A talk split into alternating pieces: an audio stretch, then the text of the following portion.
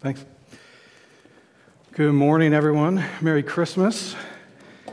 Uh, it takes real energy to get here after such an exhausting season of Christmas celebration, I'm sure, so I'm glad that you are all here.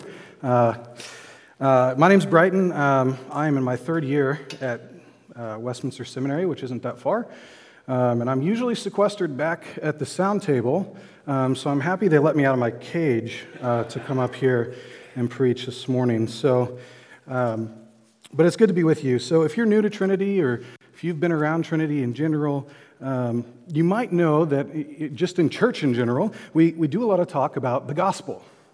So we talk about the gospel, and the gospel means the good news, right? We talk about the gospel signif- specifically, the gospel of Jesus Christ, the good news of Jesus Christ, who came as a baby like we celebrated yesterday, right? Uh, this this uh, Jesus coming as God, as a baby, this is called the incarnation, and that's what we're celebrating uh, this really all month. This is what we've been celebrating with the Advent season. If you've been uh, to some of our Advent gatherings um, and our Christmas Eve Eve service, um, you, you'll have experienced some of the Advent, the preparation for Jesus being born. And so uh, this is kind of where we're going to pick up today. And this good news isn't just simply that he was born, but it was that he went to the cross, that he did what we could not do, and that he died to pay for our sins, right? So often when we talk about the gospel, we start with Jesus, which is good, right? Don't hear me say, don't talk about Jesus. Always talk about Jesus. But have you ever stopped to ask, why? Why Jesus? Why was Jesus born? What was the point? How does it fit in with the rest of the Bible? What do, what do we do? We even need the Old Testament? Because if we are just talking about Jesus, then we just start in Matthew and then ignore everything before that. Why was Jesus born? This is what we're going to talk about this morning. We're going to talk about the gospel. We're going to talk about the good news of Jesus Christ, but we're going to start from the very beginning. So if you have your Bible, you can go ahead and turn uh, to Genesis chapter three. Um, and I'll be reading the whole chapter, but we're going to mostly focus on verse fifteen. And if you don't have a Bible, there should be one in front of you, and that is on page three. Um, Genesis is the very first book in the Bible, and that's why you go to seminary, to learn things like that. Um, so I'm going to go ahead and read uh, all of chapter three, and grab a Bible, follow along, and we'll dig in. Now the serpent was more crafty than any other beast of the field that the Lord God had made. He said to the woman, "Did God actually say, 'You shall not eat of any tree in the garden?'" And the woman said to the serpent, "We may eat of the fruit of the trees in the garden, but God said, 'You shall not eat of the fruit of the tree that is in the midst of the garden. Neither shall you touch it, lest you die.'" But the serpent said to the woman, "You will not surely die. For God knows that when you eat of it, your eyes will be opened, and you will be like God, knowing good and evil." So when the woman saw that the tree was good for food, and that it was a delight to the eyes, and that the tree was to be desired to make one wise, she took of its fruit and ate. And she also gave some to her husband, who was with her, and he ate. Then the eyes of both were opened, and they knew that they were naked, and they sewed fig leaves together and made them made themselves loincloths. And they heard the sound of the Lord God walking in the garden in the cool of the day. And the man and his wife hid themselves from the presence of the Lord, of the Lord God, among the trees of the garden. But God called to the man and said to him, "Where are you?" And he said, "I heard the sound of you in the garden, and I was afraid, because I was naked, and I hid myself." And he said, "Who told you that you were naked? Have you eaten of the tree which I commanded you not to eat?" The man said, "Well, the woman that you gave to be with me, she gave me the fruit. Uh, she gave me the fruit of the tree, and, and I ate." And then the Lord God said to the woman, what, what is this that you have done?" And then the woman said, "The serpent deceived me, and I ate." And the Lord God said to the serpent, "Because you have done this, cursed are you above all livestock and above all beasts of the field. On your belly you shall go, and dust you shall eat all the days of your life. I will put enmity between you and the woman, and between your offspring and her offspring. He shall bruise your head, and you shall bruise his heel. To the woman he said, I will surely multiply your pain and childbearing. In pain you shall bring forth children. Your desire shall be for your husband, and he shall rule over you. And to Adam he said, because you have listened to the voice of your wife and have eaten of the tree of which I commanded you, you shall not eat of it. Cursed is the ground because of you. In pain shall you eat of it all the days of your life. Thorns and thistles it shall bring forth for you, and you shall eat the plants of the field. By the sweat of your face you shall eat bread, till you return to the ground, for out of it you were taken, for you are dust, and to dust you shall return. The man called his wife's name Eve, because she was the mother of all living. And the Lord God made for Adam, for, made for Adam and his wife garments of skins and clothed them. Then the Lord God said, behold, the man has become like one of us in knowing good and evil. Now, lest he reach out his hand and take also of the tree of uh, life and eat and live forever, therefore the Lord God sent him out of the garden of Eden to work the ground from which he was taken. He drove out the man, and to the east of the garden he placed the cherubim and the flaming sword and that turned every way to guard the way to the tree of life. Would you pray with me this morning? Lord God, we thank you for your word. We thank you that you have spoken. You have not left us alone, but that you speak to us this morning. God, I pray that um, you would convict us where we need conviction this morning, that you would um, that you would encourage us where we need encouragement. God, and ultimately that you would uh, fix our eyes on you, that the words of my mouth would fall dead to the floor, and your word would stand as the only thing that is left, God, and may it be to your glory and in your name we pray. Amen. So there's a lot going on here. I mean, Genesis three, Genesis one, Genesis two, there's there's several sermons that we could do, uh, probably that would last until, you know, the end of time. But today we're going to talk uh, about the creation story. We're going to we're going to get into the narrative and answer the question, why Jesus? We're going to look at Genesis three fifteen, and we're going to see the biblical reason for the incarnation of Jesus Christ. So we're going to go on a journey, and uh, I'll give some context. We'll get into chapter three, and we'll talk about verse fifteen specifically. But here's the big idea, and it, and it should come on the screen, and it's really simple this morning. It's this: our sin leads to death, but the incarnation of Jesus Christ leads to life. Genesis is a book of beginnings. That's what Genesis means. Take a look at Genesis one one. As we talk about this, in the beginning, God created the heavens and the earth. See, before there was anything, before anything existed at all, God was there. And God created it. God spoke light into existence. And, and can you imagine speaking something into existence? No, you can't, because that's God's thing. Like, God is the one who created the heavens and the earth. He created the plants, created the animals, created you, created me. This was the pinnacle of his creation, was mankind. Adam was his, Adam and Eve were his, his masterpiece. He, he declares that all of his creation is good. The plants, the animals, everything's good. But when he gets to Adam and Eve, he says, oh, behold, it is very good. I mean, he, he breathed life into Adam, and, and they bear the image of God. They are God's glory. They have borne the image of God in this earth. We need to get something straight here. Genesis one through three is not a fairy tale. Genesis one through three is history. This is not a myth. This is what happened. This is what the Bible teaches. This is our history. Our God is real. Our God is the one who created all things that exist. Sometimes we like to pretend that we don't you know, owe anything to anyone. But in fact, without him, we would not exist. There is no existence that is not upheld by God. The fact that you're here, the fact that you're breathing, is because of God.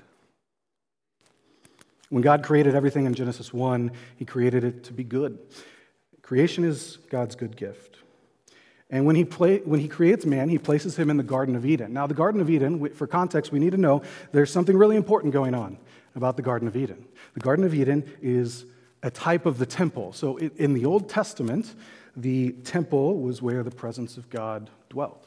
So the garden is where the presence of God dwells. So he creates man in the image of God, and he places him into the Garden of Eden to dwell with God. He commands him to work and to keep, to be fruitful and to multiply. And the idea here is that Adam and Eve would work the garden. The garden would then expand, and expand until the point where it took over the whole earth. And at that point, they're spreading God's glory, they're spreading God's uh, presence all over the world, right? This is, the garden was going to grow. He created them to expand his glory, to, to, to expand the garden, of, to expand the glory of the God who, who created all things that exist. Now, he gives Adam freedom, right? He gives Adam this freedom to roam the garden in the presence of God. He can eat from any tree. He can eat from any tree, but he has but really one exception, and he cannot eat from the tree that's in the midst of the garden, which will later be called the tree of knowledge of good and evil. God's condition here is clear. He sets Adam up. He says, you know, everything's for you. You, you have dominion over it. Now, uh, just you can't eat from this one tree, and the consequence will be death. This is the one command that God gives to him. Because when they eat from the tree, they will surely die. This is what we see. Now, we know the story. We know what happens. And even if you aren't a Christian, even if you have been to church maybe once or twice, you, you probably still know the story. They break that law, right? We get to Genesis three, like we just read. So go ahead and turn to Genesis three, and in verse one, very first verse, we see a new character enter into the story. Up until this point, it's really just been God, Adam, Eve. Um, but here we have the serpent. And the serpent uh, is more crafty than any uh, than any of the things, but he's still uh, a creature that God has made, which is interesting. He's not just a snake, right? Seems like he comes out of nowhere, and then he speaks, and Eve's not like, that's weird, right? Like, but here's the thing. We know from looking at Revelation twelve nine uh, that this serpent is more than just a snake. That it's actually, in, in this is Revelation twelve nine now, that it's actually the great dragon that was thrown down, the ancient serpent, who is called the devil and Satan, the deceiver of the whole world. He was thrown down to the earth, and his angels were thrown down with him. See, Satan was cast out of heaven because he wanted to be in control. He wanted to be God, but he's not God. He was created by God, right? So he attacks God's glory. He attacks God's image. He attacks God's creation. He attacks Adam and Eve here in Genesis uh, chapter three. And the temptation that he offers in Genesis chapter three is all too familiar to us. This repeats over and over and over again, and we see it in our own lives, and it consists of a few, few a few key elements, um, which will be on the screen, uh, and I'm going to go through them one by one. First, we see that God's word is attacked. He said to the woman, did God actually say you shall not eat from any tree in the garden? This is verse, uh, this is verse one still. Oh, you, you, you didn't, I mean, surely, surely God didn't really say this, right? I mean, how many times have you heard the same thing? How many times have you heard this, right? The same temptation, whether you're a Christian or not, or maybe you're not a Christian and this is kind of what you think, right? Like, God didn't really say that, you know, abortion was murder. He didn't say that, did he? Now, he didn't really mention marijuana. He didn't mention, you know, hard drugs. He didn't mention cocaine. He didn't mention any of that stuff explicitly. So he, he must not really care. Or, or maybe this one. Show me in the Bible where it says that gay marriage is wrong, where it says that homosexuality is a sin. And, and sometimes that even needs to be red-lettered, right? That needs to be the words, very words of Jesus. See, the temptation here is to ignore the Word of God. And to be clear, all of these things have biblical relevance. The, the Bible speaks to these things, even if they're not explicitly mentioned. The Bible still speaks to them. That is like several different sermons. But the point here is this, that temptation to sin often looks like a challenge to our understanding of who God is, our understanding of theology. And so if you're a Christian here today, uh, let me encourage you this morning not to ignore your theology, not to ignore reading God's Word, to know what God's Word says. And what it doesn't say, just as important. The, this only stokes a deep love. It not only stokes a deep love for God, but will also help you fend off from the temptation to sin and help you share the gospel more boldly with those in your life. See, theology, it's not just for the pastors. It's not just for the nerds at Westminster. Uh, it is essential for the Christian. You have a theology, whether you like that word or not. You have a theology. You have something that you believe about God, but what is it? Is it what the Bible says? Uh, let me quickly uh, plug for you, uh, we've already mentioned it, but the Mobilize class is just a real practical step. If you haven't picked one of these up, they are in the back, and it has a nice little schedule. But this is a great way to start. Our Mobilize class will be starting a series on, on what Christians believe. Just a really uh, a nice, easy introduction to uh, to theological terms, theological concepts, what the Bible says. What does a Christian believe? What does it mean to be a Christian? Uh, so I'd encourage you to check that out. That starts on January ninth, and that will be uh, before Sunday mornings from nine to nine forty-five. So I would encourage you to check that out. So first, God's um, God's word is attacked. Second, God's love is attacked. Now the serpent says, well, well you know, God, God actually isn't telling you the truth, right? This is, in essence, what he's saying. He says, he doesn't really love you, right? Because he knows that if you eat from that tree, um, you'll know good and evil. And, and you know, he's, he just really doesn't want that to happen. And because look how good this fruit is. Look, look how good that tree looks, right? Look at look at the the, the, the what you'll gain if you eat this fruit, right? You know, if God loved you, he'd want you to be happy. He'd want you to have these things, right? Again, maybe you've heard the same exact temptation from the world. You know, if God loves you, he just wants you to be happy. There's no way your happiness, your emotions could lead you astray. To give a really ridiculous example of this, a really, like, crazy example of this, it's like saying that, you know, if murdering somebody makes you happy, then, you know, surely God's okay with it. That doesn't make any sense. We know this, right? So let me encourage you today that, that if you're justifying your sin by uh, because you enjoy it, um, because it feels good, like this is this is the temptation. Sin feels good. It's desirable. Eve sees the fruit. She saw that it's desirable. It's good for food, but she wanted it. This is what the New Testament authors can often refer to as, they often refer to it as, you know, the ways of the world, the ways of the flesh, um, and and. These things, they draw us in because we really do enjoy them. This is what temptation does. It it lures us in to think that God is okay with it because it makes us feel good. It makes us happy. And, you know, we've already questioned his words. We don't really, you know, have any basis to know what he does or doesn't say. And so as long as I feel like it's okay, it's okay. Lastly, and this kind of leads into this, is that God's authority is attacked. The serpent says, you will become like God. Now, of course, we know that Adam and Eve didn't actually become like God. I mean, they they knew uh, they knew good and evil, but they were still the creation and not the creator. They weren't the ones that spoke everything into existence. And this temptation to become like God is really at the root of every single temptation that we have. And, and You know, it's the it's just the same temptation, it's the same message that our world screams to us every single day. Simple example of this, I mean, take Burger King's slogan, right? Does anybody know this? Burger King's slogan, have it your way. You like this? Nobody likes Burger King. That's fine. Um, so, but but but even just in that simple little way, right?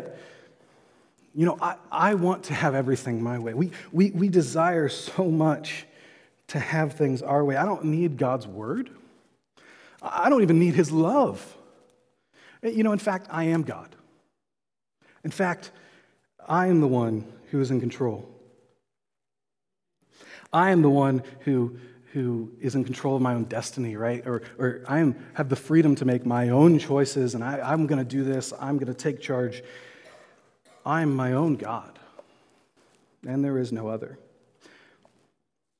This is a direct attack against the God who created everything. It's a direct attack against the God who stands firmly in his place as the creator, and as we stand in our place as his creation still. This is the temptation that is offered in Genesis three, and it's the temptation that we know as the story unfolds. We know what happens next. Adam and Eve, they agree. They think it looks good. Eve takes from the fruit, she eats, she gives it to her husband, and they immediately realize that they are naked. Not that they weren't naked before, but now they realize that they're naked, and here's what this symbolizes. They realize that they just disobeyed God. The, the one command that God gave them, they've disobeyed God. They're feeling shame and guilt, and they realize they're naked, and they kind of they kind of try to hide it. They hide their uh, their shame with little tiny fig leaves, as if that um, was good enough. Their shame, this is an expression of their guilt.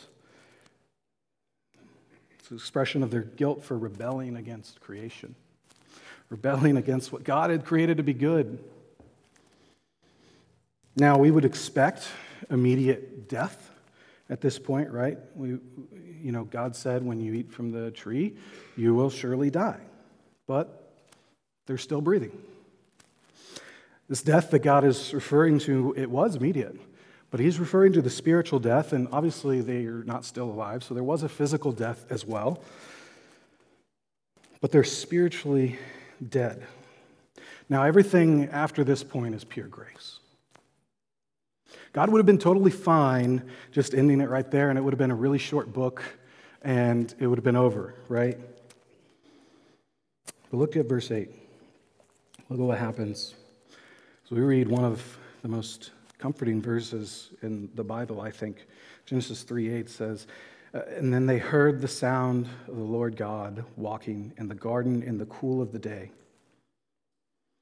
And the man and his wife hid themselves from the presence of the Lord God among the trees of the garden."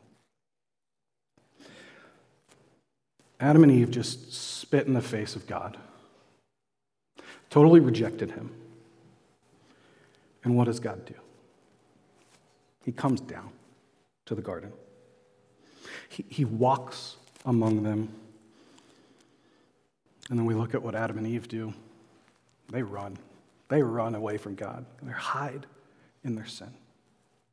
They don't, they don't want to, they don't want to confront God. But God continues in verse nine, and he calls out. He speaks, calls out to Adam and Eve. See, when we sin, our natural impulse, when we fall to that temptation, our natural impulse is just like that of our first parents here. We want to hide. We want to run. We know what we've done. It's not a mystery. We know. We, and, and Paul calls it, you know, we've, he says this in Romans one, that, that we've exchanged the truth of God for a lie. And everyone knows what that is.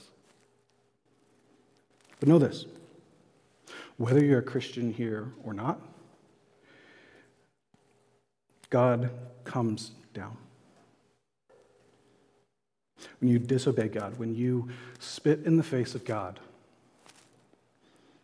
when you sin against him, when you despise him, God comes down and he calls out to you, and he extends grace. And what do we do with that grace? Well, again, maybe we relate to Adam and Eve, and we start to play the blame game, right? Adam and Eve, you know, he goes to Adam, and Adam then blames, well, you know, hey, it's that woman that you gave to me, right? He he blames her, and then Eve's like, well, it's it's the serpent. See, we refuse to take any responsibility for our sin. We know what it is, but, you know, eh, it's not that bad. Like, I, you know, it wasn't even my fault, right? I wonder how many times we do this still today. Now, there, there, there's the curse for breaking the law of God. Now, this curse is the curse of sin. Now, but notice this. God curses the serpent now here in verse fourteen. So he curses the serpent, and he curses the ground in verse seventeen. But he does not curse the man or the woman. Now, regardless, what does happen is that sin changes everything. Sin changes the man's relationship to his wife, it changes her relationship to him and to others, and even the very ground was cursed. All of creation itself was cursed because of sin. Sin has cursed, brought a curse in the world that we know it, as we know it today. This Genesis, the book of beginnings, this is chapter three, the, the, the beginnings, the origin of sin. And not only that, but, but remember the Garden of Eden where this all takes place, right? The Garden of Eden where God's presence is dwelling, where God comes down and he walks with them. Well, they're kicked out. They're kicked out of the garden. They're cast out from the dwelling place of the Lord, and they can't get back in. God places the angel with a flaming sword to block the way, and their way to eternal life is cut off. Their way to communion with God is cut off. And now we get to what some scholars call the, the proto-evangelion, or the, the proto-good news. This is the first mention in the Bible of, that salvation is coming, particularly in Jesus Christ. Sinclair Ferguson, some of you may know him, uh, says that the whole Bible, and really he adds the, the whole of history, is but a footnote to Genesis three fifteen. Everything that follows this point can be traced back to Genesis three fifteen. So go ahead and take a look here at Genesis three fifteen, and it should pop on the screen. But Genesis three fifteen says, "I will put enmity between you and the woman." This is the serpent. So between the serpent and the woman, and between your offspring and her offspring. He shall bruise your head, and you shall bruise his heel. From this verse, we see the very first promise that God has promised to crush the serpent, to crush sin, to, to eradicate sin. And how does he propose to do this? Through the offspring of the woman, particularly we can see uh, through a son. But which one? Which son? From Genesis three fifteen forward, there are two groups of people. Still today, there are two groups of people. There are those that are the offspring of the serpent and those that are the offspring of the woman, right? I mean, if you if you want to play this out, let's look at Genesis chapter four with Cain and Abel. Maybe you know this story as well. Um, I'll just quickly summarize it. So Eve has a son, and she's like, surely, yes, great, a son. The Lord has given me a son. Um, surely this is the one that's going to crush the head of the serpent, right?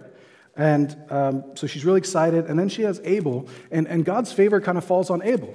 And then Cain gets jealous, and Cain kills his brother, Abel. See, instead of the offspring of the woman, we see that Cain was actually the offspring of the serpent, and Abel was the offspring of the woman.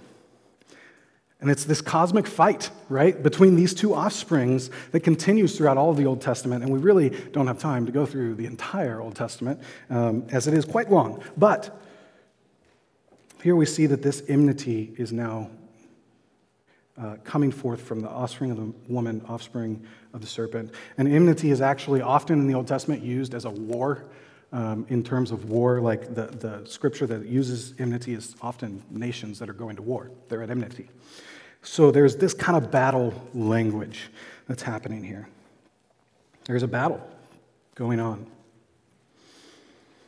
Um, those who follow God with each generation after this. Every time they, they have a son that's born, what do you, what do you think they're thinking? Every time that they, they have a son, what are they're, they're thinking, this is it. This is the one. He's the one. He's going to crush the head of the serpent. He's going to, he's going to save us. He's going to reverse the curse from Genesis chapter three every time. And as the story moves forward, it moves to Noah. It moves to Abraham and Isaac and Jacob and King David, and they all keep expecting this promise. And God continually makes covenant promises with them, ensuring them, particularly Abraham and David, he assures them, you know, the head crusher is coming. He's coming. The seed will be born. The one who is going to be born, this seed, he, he's called the Messiah. He's the one who would come and save the people from their sins. And his name would be called Emmanuel, which means God with us. He's the one foretold in Isaiah seven fourteen. when Isaiah writes, "Therefore the Lord himself will give you a sign. Behold, the virgin shall conceive and bear a son and shall call his name Emmanuel." It is this Messiah that the prophets all spoke about. It is this Messiah that the people of Israel are waiting for. It is this Messiah that will crush the head of the serpent. This is the seed of the woman that everyone is waiting for. And you feel the tension rise as you're reading the Old Testament, and you, you continue to read, and you see the offspring of the serpent win, and you see the offspring of the woman, and you're, you're thinking, I know what's going to happen, but when? Turn now to, to uh, Matthew chapter one. Matthew is the first book of the New Testament. We looked at it last week, um, but go ahead and look at verse one. Matthew chapter one says this. This is the book of the genealogy of Genesis, of Jesus Christ, the son of David, the son of Abraham. This looks a lot like Genesis two four. These are the generations. This is the same word, generations, genealogy, Genesis, beginnings. Genesis two four says that this is the, these are the generations of the heavens and the earth and all that was created in the day that the Lord God made the earth and the heavens. You see, Genesis is the book about the beginning of everything. Matthew starts his gospel. This is the beginning, this is the Genesis of Jesus Christ. Why would he say this? Well, Matthew knows about Genesis. Matthew knows about the promise from Genesis three fifteen. I mean, we looked at the genealogy last week, and that's why he immediately begins with the genealogy that we looked at. We see genealogies like this all over, particularly Genesis, but also just the, the Old Testament in general. And why are genealogies important? Because a woman was going to bear a son. The seed of the woman was going to come. So you kind of want to track that, right? If this is the one who's going to reverse Genesis chapter three, kind of a big deal, you want to track that. You want to make sure you know. And this is exactly what Matthew's doing. Matthew is running through the genealogy of Jesus to say, hey, that seed from Genesis three fifteen, this is him. He fits the seed of the woman. He fits the, the line of David from Abraham. This is what Matthew's doing in this genealogy.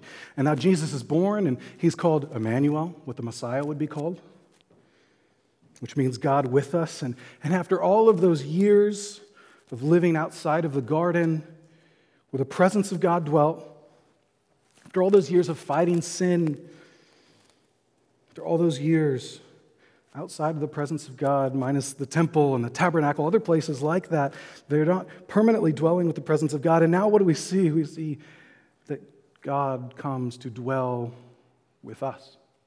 Not in the garden, in his home, in his holy place, but in our cursed, messed up world. Jesus' name tips us off to his rescue mission. I mean, we look at Genesis three after the sin of Adam and Eve, and God comes down to the garden. He walks in the garden, and he calls out to them in grace. And now we see Jesus coming down as a baby. The ultimate fulfillment of this, this condescension, this incarnation. It's like part two, only instead of in the garden, in the presence where God's dwelling, he actually comes to us in our cursed, messed up world. And we see immediately the enmity between the seed of the serpent show its ugly head in Matthew two sixteen, when Herod, when he saw that he had been tricked by the wise men, he became furious, and he sent and killed all the male children in Bethlehem and in all that region that who were two years or old under, or who were two years old or under, according to the time that he had ascertained from the wise men. This battle rages on. Jesus is being attacked as a baby.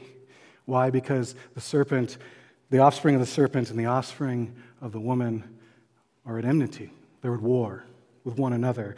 And Satan, the great serpent of old, knows this, and Herod, as his offspring, seeks to end it in chapter two. And God, as we know, pre- preserves Jesus. And then he's baptized in Matthew chapter three. Matthew chapter four, what do we get? We get to the temptation of Jesus, a very similar temptation in the wilderness that Adam and Eve themselves faced. Now see, Satan comes uh, to him, and he tries to tempt Jesus to sin. But look at every time that Jesus responds to Satan. How does he respond? He remembers God's word. He believes God's word. He trusts God, God's word, and he relies on God's authority. Now, this is really important. Jesus succeeds where Adam and Eve fail. Jesus succeeds where you and I fail. When we're being tempted, sometimes we fall. Jesus never gave in to temptation. He never sinned. He honored God's word, unlike Adam and Eve, unlike us. But when does he actually do it? When does he crush the head of the serpent? We know this is who he is, but when does he take care of this curse? The answer, and you may have seen this coming, is in the cross. See, Jesus' perfect obedience, where he succeeds, where we fail, that's really important. Uh, but the cross is also really important, where Jesus faces the flaming sword that is blocking the entrance to the presence of God, right? This is, this is what's happening. He, he faces the serpent.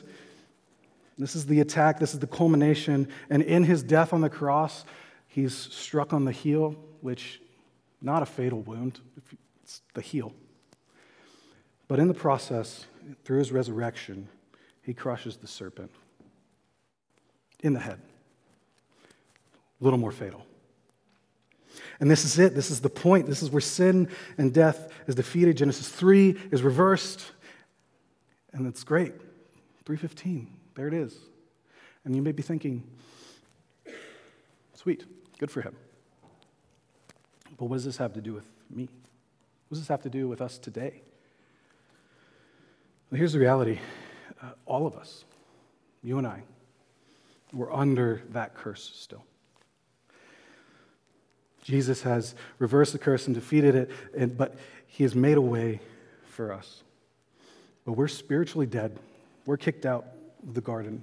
We had no communion with God. We'll die physically. And when we die physically, our spiritual death will become a reality as we find ourselves cast away from the presence of God and thrown into a, a literal hell with the serpent. This is the reality. Every single one of us. It's true, not because I have a microphone. It's true because God says it's true. It's true because God's truth doesn't need us to acknowledge it to still be true. God's truth is true. His word is true. This is the bad news. But see, without beginning with the bad news, we don't know our desperate need for the good news. See, if we don't understand the cosmic depth of our sins and the struggle that we face, then we don't understand Jesus. If we don't understand sin, we don't understand Jesus. Jesus is the way, he is the truth, and he is the life. And he came to seek, he came to save the lost. He's the shepherd, he's the God who came to save his people. He's the one who came as a little baby. He's the one who went to the cross willingly to die in our place. He's the one who succeeds where we fail, who dies the death that we deserve, and he offers it to you. And he says to you today, he says to you every day, come and live. One of the most famous Bible verses, and such a sweet reminder this morning, maybe you have it memorized, but John three sixteen. For God so loved the world that he gave his only son, that whoever believes in him should not perish, but have eternal life. Our sin leads to death.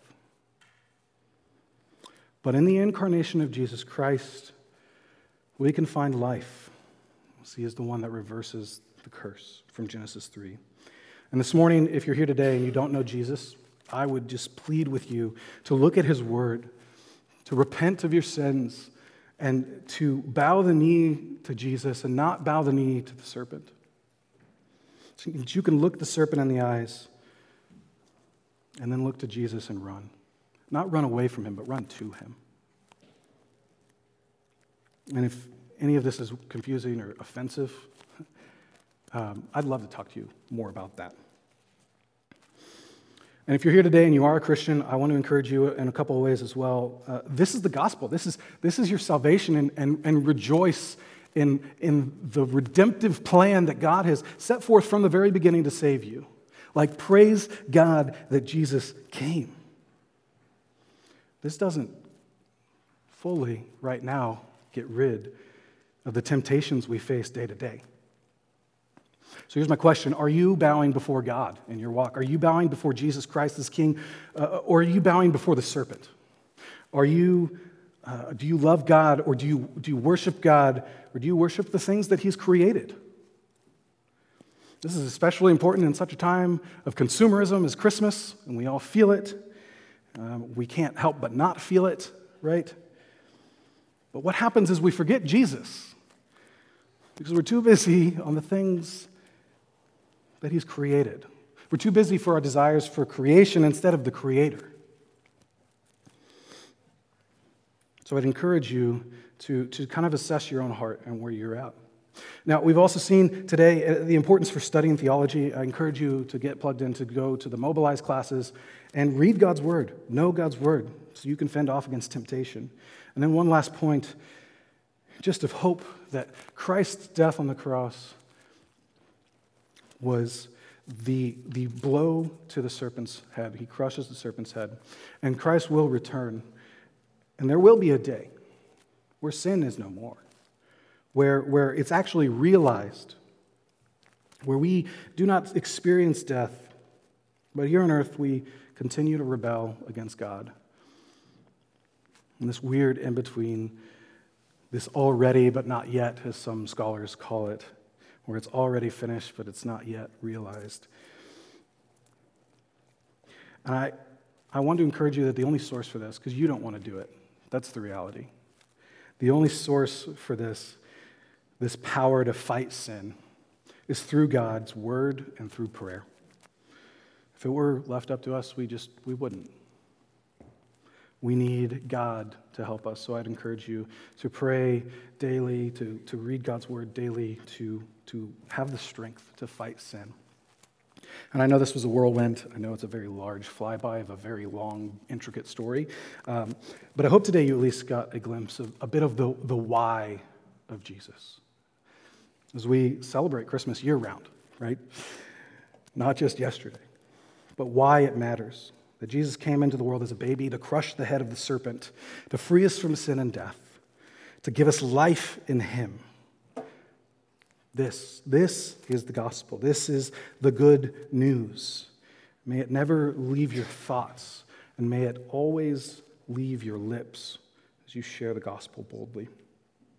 Let's pray. Lord God, we thank you uh, so much for your word. We thank you for your love. God, that you didn't leave Adam and Eve in the garden and or kick them out and just say it's over, it's done, but that you promised right there and then from the beginning of time that you were going to send your son Jesus to die, to save us from our sin. So God, we, we praise you and we thank you and we pray that you would convict us of our sin daily, that we would turn to you, love you more, and uh, glorify your name as we share uh, the good news of the incarnation where Jesus was born as a baby for us. We pray this in your name. Amen.